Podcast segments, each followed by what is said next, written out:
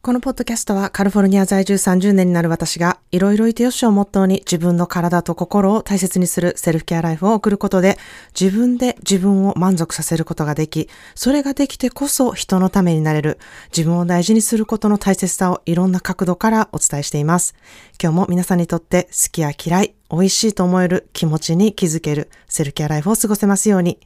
Your self-care life starts now.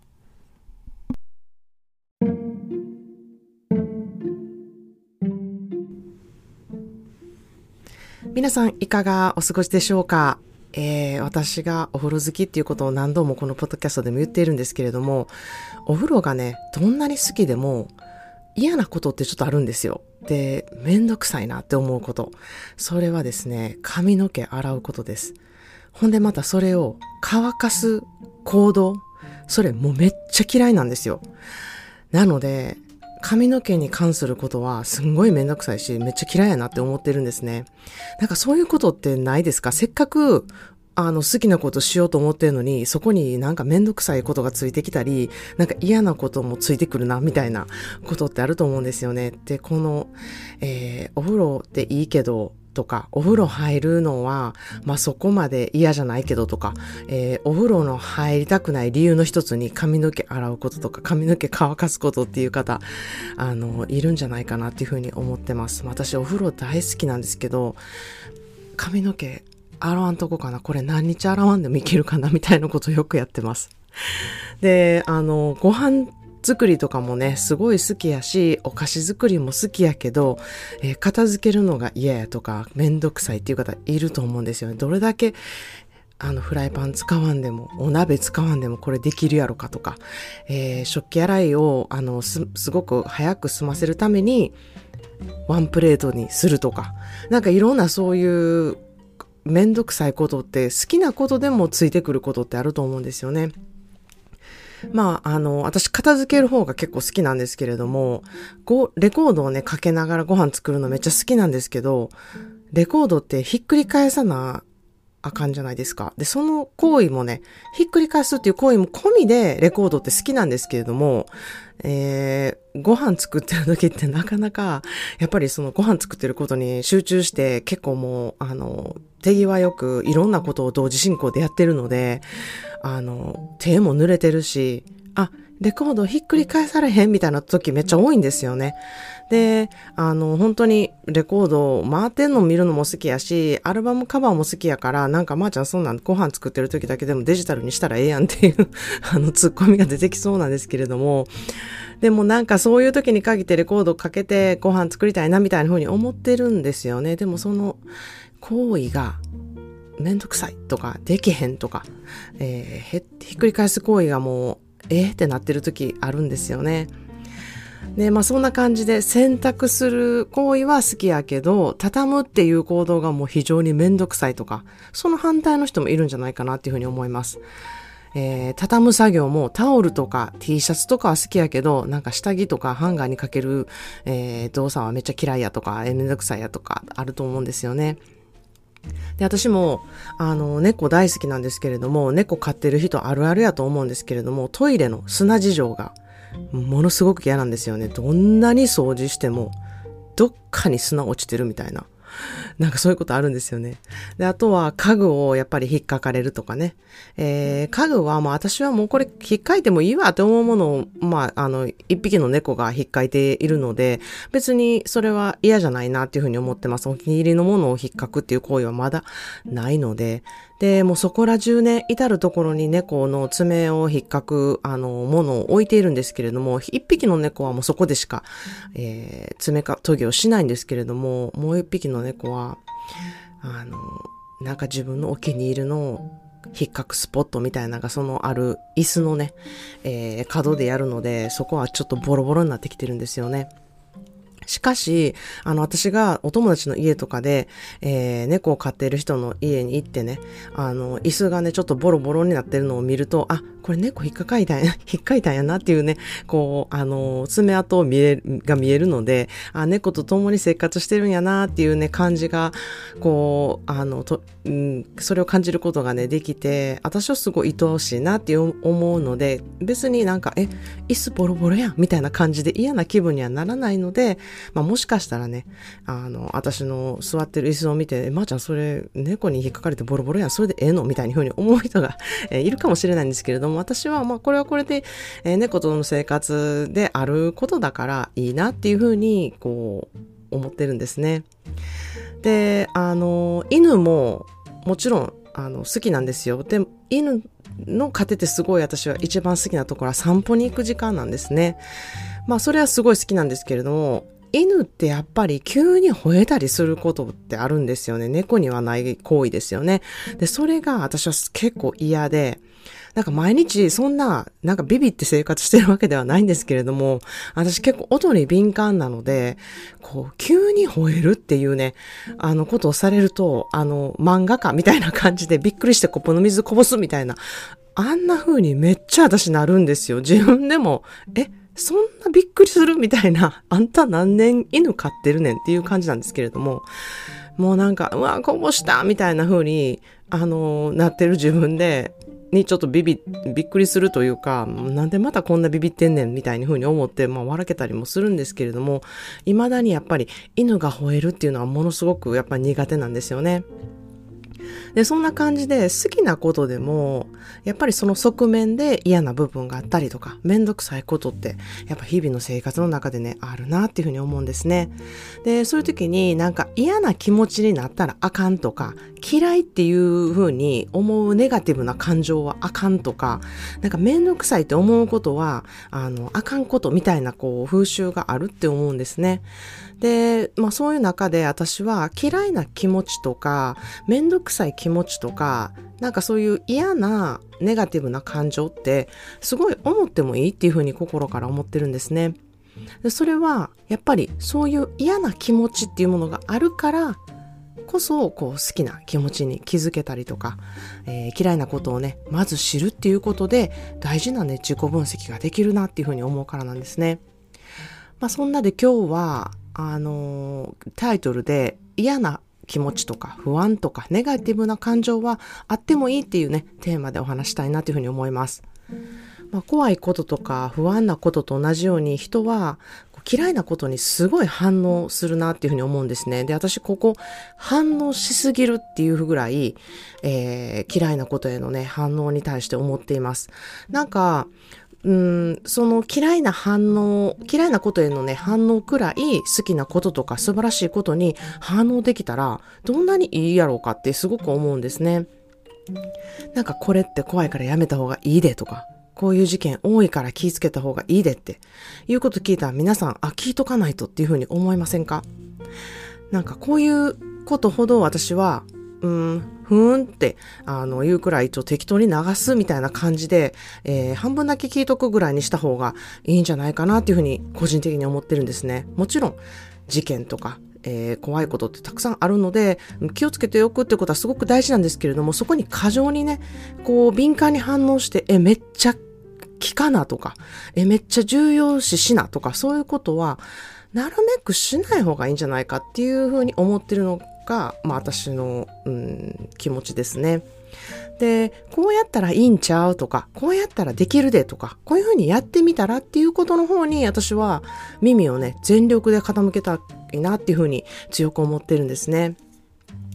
で、心の底でやっぱり皆さん応援してもらいたいっていう気持ちがあったり、自分の可能性を出していきたいなっていう気持ちだったり、これでいいっていうふうに確かめたい気持ちとか、不安じゃない、なくって、こう、安心したいっていう気持ちがね、絶対心の底に私、皆さん持ってるっていうふうに強く確信しているんですね。まあ、だからって、こう、嫌っていう気持ちとか、不安だっていう気持ちとか、うん、なんか、うん、そういうネガティブな感情っていうものをこう無視したり、こういうこと思ったらあかんねやっていうわけではなくてですね、なんか嫌って思っている理由って何やろかっていうことを考えること。で、それって、あ、怖いからやなとか、または、なんでこれ怖いって思ってるんやろとか、不安に思ってるんやろって思うことを考えてみると、あ、失敗したくないからやなとか、あ、自分ってこういうとこに価値観があるから、こういうふうに思ってるんやなっていうふうにね、あの、それが分かったらですね、それもよしっていうふうに全てひっくるめて認めるっていうことがね、初めてそのプロセスを得てできるんじゃないかなっていうふうに思ってるんですね。そういうふうに思わないようにするのではなくてですね、思ってもいい。だって私はこうだからっていうね、理由付けができたら、ものすごくね、自分の中で認めやすくなるっていうふうに思っています。それが分かったら自分の好きなこと、嫌いなことっていうものが含めて揺るぎないものになっていくなっていうふうに思っています。嫌いなことを認めず、好きなことって明確にわからないんですよね。まあ、冒頭で私が言ったように、あの、音に敏感で、こう、かかってる音楽でイライラすることっていうのは私めちゃくちゃ多いんですけれども、それって、やっぱ好きな音楽が明確で、こういう音楽聴きたいなとか、やっぱりこういう曲って好きやなとか、最高やなって思うことがね、やはり多くてですね、その曲たちがやっぱり私の心の重要の、重要なこう栄養素ってなってるからなんですよね。まあ、それは自分って音楽が大事なんだなって何でもいいわけじゃなくってあ自分って音楽っていうものがすごく大事なあのものになってるんだなっていうことをね自分で知ることがまずできるんですよね。でだからどうなんまー、あ、ちゃんっていうふうにね、思う方いると思うんですよ。まー、あ、ちゃん自分の好きとか嫌いを知ることができたらどうなんねんっていう方、まずいると思うんですけれども、本当に知ることがまず大事なのは、知っていると、あ、自分はこれ好きってことをちゃんと伝えたり、あの、表現できるようになるんですよね。で、知らないと、それを聞かれた時も、どうやって表現するのかわからなかったり、えー、何も感じてないことを伝えるってことは結構難しいことだと思うんですね。例えば、どこに食べに行くっていう会話、絶対あの皆さんよくすると思うんですよ。で、自分が好きなところをね、えー、出すっていうことができたら、私ここ好きやけどっていうふうに言えると思うんですよね。で、もちろん皆さんで考えなきゃいけないときはみんなどこがいいんかわからないけど、私ここ好きよっていう提案ができると思うし、で、もしかしたらそこ、あ、私もそこ好きっていう人も出てくる人もいれば、あの、誰かに決めてほしいなって思う人も出てくると思います。そしたら、こう、好きっていうところに、まあ、決まって、自分がなんでそこ好きかっていうことをね、伝えることがそこでできると思うんですよ。ロケーションがいいだったり、ご飯何食べても美味しいでとか、えー、いろんなメニューあるから、あの、いいと思うでとか、値段的にもみんな出しやすい値段じゃないかなとか、そういういろんなこう理由が出てくると思うんですね。で、もし、そこをね、知らなかった人は、いや、こんなとこ知れて嬉しいっていう風になると思いますし、自分の好きをね、シェアしてよかったなっていうね、えー、ことになるっていう風に思います。そして嫌なことも自分が嫌だっていうふうに思うことができたら、それを避けれるようにこう、先手を打ったりとかですね、人に分かってもらえるように伝えることができるなというふうに私は思ってます。例えば、まあ、先ほどのどこに行くっていう、えー、どこに食べに行くっていうことの例を挙げるとですね、すごく自分はガヤガヤした場所でみんなで会うのは苦手やなとか嫌やなって思う場合であれば、まあ、静かな場所の方がいいかな、個室とかいいと思うっていうふうにね、提案ができると思うんですね。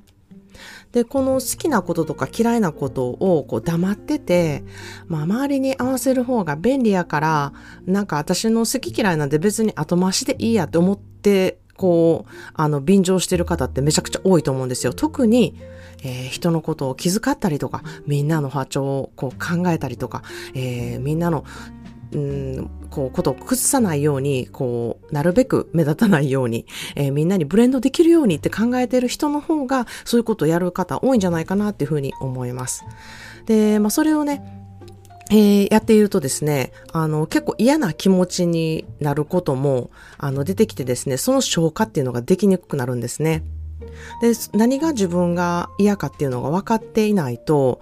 えー、なんでこんな嫌な気持ちになってるんやろうとか、せっかく一緒に時間過ごしたいなと思って来たのに、なんか、そんな風に、ここ嫌やなとか、あそこ嫌やなとか思ってる自分最悪やなっていう風に自分責めを、えー、する人も出てくるんじゃないかなっていう風に思います。または、なんであんなレストラン選んだんっていう風にね、その人のせいにするかもしれません。で、もし自分の好き嫌いを表現してても、それを考慮してくれなかった場合も、あの、その場所に行ってなんで嫌やったかっていう理由がね、わかると、あ、自分はこういうところ嫌やなって、やっぱり思うんやなっていう確かめることになりますし、まあ嫌なことを聞いてくれなかった、考慮してくれなかったっていうことで残念に思うかもしれないですけれども、その人が決めた理由っていうのが分かれば、あ、なるほどね、そこを重視したんやなっていうことで理解ができたりもすると思うんですね。で、まずこの理由がわかるだけで人って結構納得できることが多いので、あ、これこれの理由で嫌って思ってるんやなとか、えー、こういうこういう理由があってこうなったんやなとかね、そういうことが頭でこう理解できたら、ちょっとはこう心の、うん、いや、もやもやというものがね、えー、解消されるんですよね。で、そこにもうずっとフォーカスせずに、みんなで一緒にいることっていうことにフォーカスしようっていうふうにね、えー、頭でしやすくなるので、それが、まあ、私の言う思考トレで自分が楽しめるマインドセットに自分ですることができるっていうことの一つなんですね。そして、めちゃくちゃ大きなポイントは、これから言うところなんですね。自分の好き嫌いを知っていると、相手の好き嫌いを分かってあげることができるようになります。もうここが一番大きなポイントなんですね。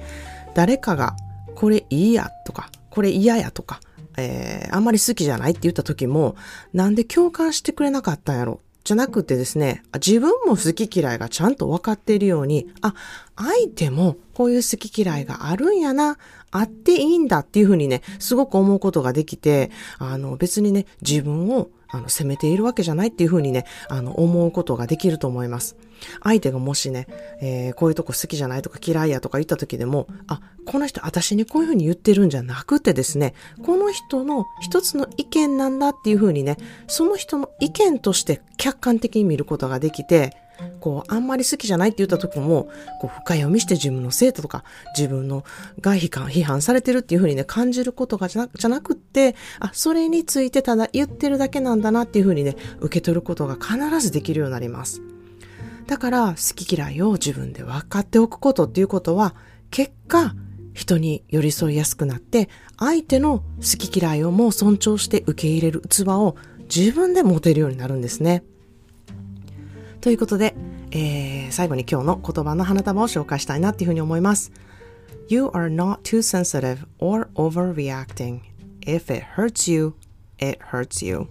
あなたは繊細でも大げさでもないのです。痛いと感じたことは痛いのです。という言葉です。You are not too sensitive or overreacting. If it hurts you, it hurts you. あなたは繊細でも大げさでもないのです。痛いと感じたことは痛いのですという言葉です。誰かに何かを言われて嫌やなって思った時、傷ついたなって思った時、それはあっていいことで思ってはいけない感情ではないんですよね。ネガティブな感情は繊細になりすぎやとか、大げさやとか、メンタル弱いとか、いろんな風にね、捉えられがちなんですけれども、私はネガティブな感情はあることが本当に自然だなって思うし、えー、それは持っていても本当にいい感情だっていうふうに思うんですね。なので、ネガティブな感情も本当に大事にしてほしいって思いますし、ネガティブな感情もこう愛おしいって思える思考にするために、そのネガティブの感情に自分がやられないようにトレーニングしていくことがね、大事やなっていうふうに思います。自分が傷つかないように、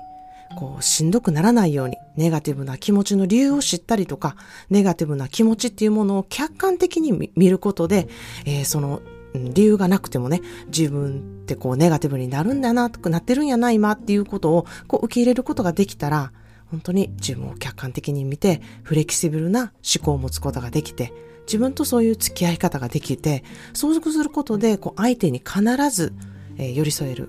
器を持つことができるようになるっていうふうに、私は心から強くそう思っています。今ご自身が傷ついたり、あのことでモヤモヤしてるなとか、ずっとこうモヤモヤしてて前に進めないなっていう感情が、えー、あって、なんかその感情の整理ができないとか、その感情をこう消化できてないっていう方がいましたら、自分の思考癖っていうものをね、えー、まず知ってみる必要性があるんじゃないかなっていうふうに思います。もし自分の思考癖を知りたいと思う方は、無料でできるセルフケアワークをぜひ概要欄からやってみてメッセージしてほしいなっていうふうに思います。一人で思考をぐるぐるさせたり、悩んだり、日記を書くだけで終わらすことをしてほしくないなというふうに思います。私が必ず皆さんの思考に寄り添ってお返事させていただきます。ぜひ一度やってみてください。ということで今日は、嫌や不安、ネガティブな感情はあっても良いというテーマでお話ししました。それでは今日も思考でセルフケアでご自身をいたわる日をお過ごしください。Today's daily words of bouquet is You are not too sensitive or overreacting. If it hurts you, it hurts you. あなたは繊細でも大げさでもないのです。痛いと感じたことは痛いのですという言葉です。今回も最後まで聞いてくださりありがとうございました。Thank you so much for listening to today's episode of 思考で Self-Care。お相手はカリフォルニアからまーちゃんでした。それではまた次のエピソードまで。Have a wonderful self-care day. As always, I'm sending you a big hug to you. 今日も皆さんがいてくれることに感謝です。ではまた。Cheers to you!